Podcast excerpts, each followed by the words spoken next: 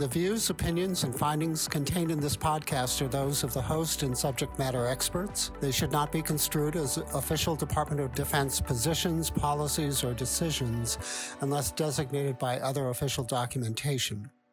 Hi, welcome to Clinical Updates in Brain Injury Science Today, or CUBIST, a podcast for healthcare providers about current research on traumatic brain injury, also known as TBI. This program is produced by the Traumatic Brain Injury Center of Excellence, or TBI COE. I'm your host today, Don Marion. I'll be speaking with Amanda Gano. Ms. Gano is a physician assistant and TBI subject matter expert at TBI COE. Amanda and I will discuss a study entitled Traumatic Brain Injury and Incidence Risk of Sleep Disorders in Nearly 200,000 U.S. Veterans. This is a study that was done by Yu Leng and colleagues and published in Neurology in March of 2021. Hi, Amanda, and thanks for bringing this article to our attention today. Could you tell us a little bit about this study? Hi, Don. Sure. Uh, so, this study examined the incidence of sleep disorders in a large cohort of veterans who had a history of traumatic brain injury compared to those who did not have a TBI. The study used data from the Veterans Health Administration, or VHA, health system, and those who enrolled in the Comprehensive Traumatic Brain Injury Evaluation, or CTBIE database, and the VHA National Patient Care databases from October 1st, 2001 to September 30th, 2015.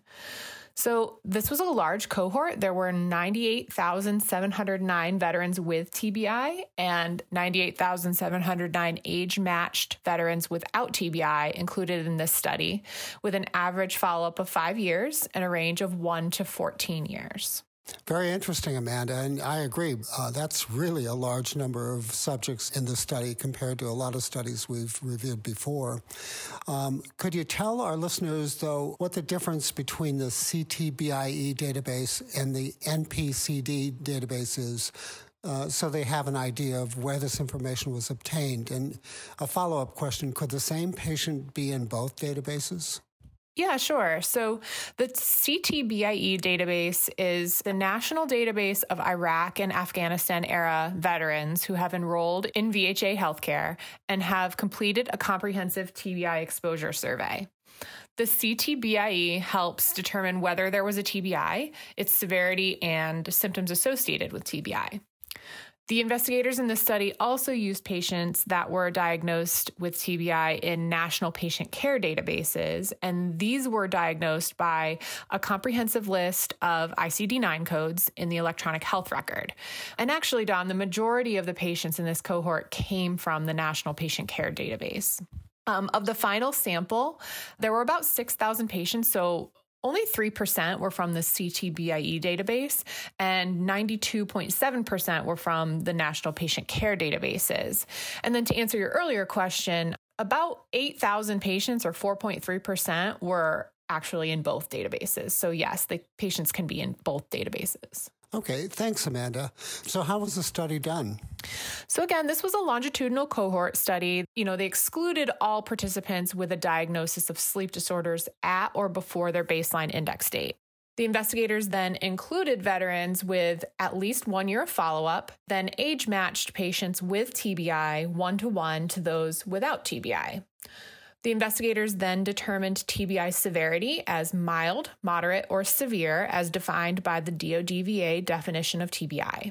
Newly diagnosed sleep disorders were defined through outpatient ICD 9 codes for insomnia, hypersomnia disorders, and narcolepsy, sleep related breathing disorders, and sleep related movement disorders. The group also analyzed demographics and medical and psychiatric comorbidities. So these comorbidities were included if they were diagnosed at baseline or within two years before baseline, and they included hypertension, diabetes, cerebrovascular disease, and myocardial infarction. And psychiatric disorders included anxiety, mood disorder, so dysthymia, depression, bipolar disorder, PTSD, tobacco use, and substance abuse. The group then performed an analysis to determine the hazard ratio of sleep disorders in the TBI versus the no TBI groups. And they controlled for demographics and comorbid medical and psychiatric conditions. Uh, it sounds very comprehensive. So, what did they find? So, participants had a mean age of 49 plus or minus 20 years at baseline, so large age range, and only 11.7% were women. Of the patients with TBI, 49.6% were mild TBI cases. Veterans with a history of TBI were less likely to be women and were more likely to have comorbid conditions. In particular, those with TBI were much more likely than those without TBI to have psychiatric conditions, including mood disorders at 22.4% in the TBI group versus 9.3% in the no TBI group, anxiety at 10.5% versus 4.4%, PTSD at 19.5% versus 4.4%, substance abuse at 11.4% versus 5.2%, and smoking or tobacco use with 13.5% in the TBI group versus 8.7% in the no TBI group. Over the course of an average of five years follow up, 23.4% of veterans with TBI developed sleep disorders, while 15.8% of those without TBI developed sleep disorders. After the group adjusted for age, sex, race, education, and income, they found that those who had TBI were 50% more likely to develop any sleep disorder compared to those without TBI. So this was a hazard ratio of 1.5. After further adjustment for medical and psychiatric disorders, the hazard ratio for developing sleep disorders was 1.41.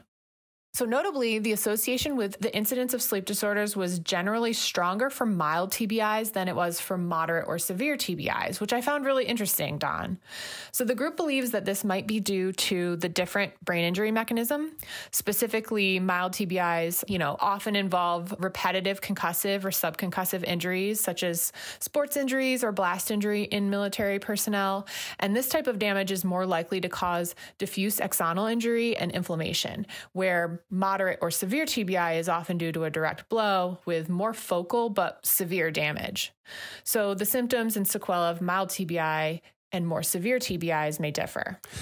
But just to be clear, uh, Amanda, that's kind of speculation, right? There isn't scientific proof of that association, correct? No, this is just how the group decided to explain that. Yeah, okay. So I assume that those with TBI and PTSD had the highest incidence of sleep disorders. Actually, the incidence of sleep disorders was not higher for mild TBI patients with PTSD compared to those without PTSD. So that was interesting. So, uh, what were the limitations of the study, Amanda? You know, well, Don, as described, this group used ICD 9 codes and electronic health records to define TBI and sleep disorders. So there's always a potential for coding error there. The investigators admit that sleep disorders may have been underdiagnosed in the medical records and severe sleep problems were more likely to be captured. Also, as with, you know, any other study using electronic health records, cases are only defined when the patient actually visits the clinic and receives a diagnosis by a physician. Additionally, all veterans were identified within the VHA healthcare system, so the results might not be generalizable to civilians or to those receiving care outside of the VHA system. And, you know, as with a lot of these military studies, the majority of the patients in the cohort were men, so it's unclear whether these findings can be applied to women as well. So, uh, finally, Amanda, what do you want the primary care doc to take away from this? Yeah, so this study is really the first to look at the incidence of sleep disorders after TBI versus the prevalence of sleep disorders in the acute phase. And I think the findings are really important. TBI COE recognizes the challenge of treating sleep disorders after TBI and updated our sleep clinical recommendation in 2020.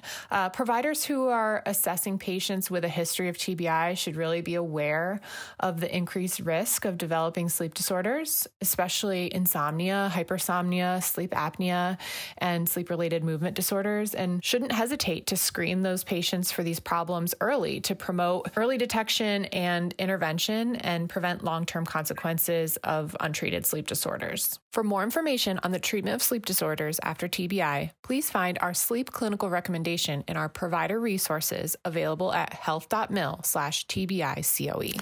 I think that's great advice, Amanda. So thanks for bringing this article to our attention. Unfortunately, that's all we have time for today. You can stay up to date on future episodes by subscribing to Cubist on iTunes, SoundCloud, Stitcher, or wherever you listen to podcasts, where you can also find links to the articles we discuss and other relevant resources. Cubist is produced and edited by Vinnie White and was hosted today by me, Don Marion. It is a product of the Traumatic Brain Injury Center of Excellence, a division of the Research and Development Directorate, J9, of the Defense Health Agency, led by Division Chief Captain Scott Pyne, Medical Corps, United States Navy. Thank you for listening to this episode.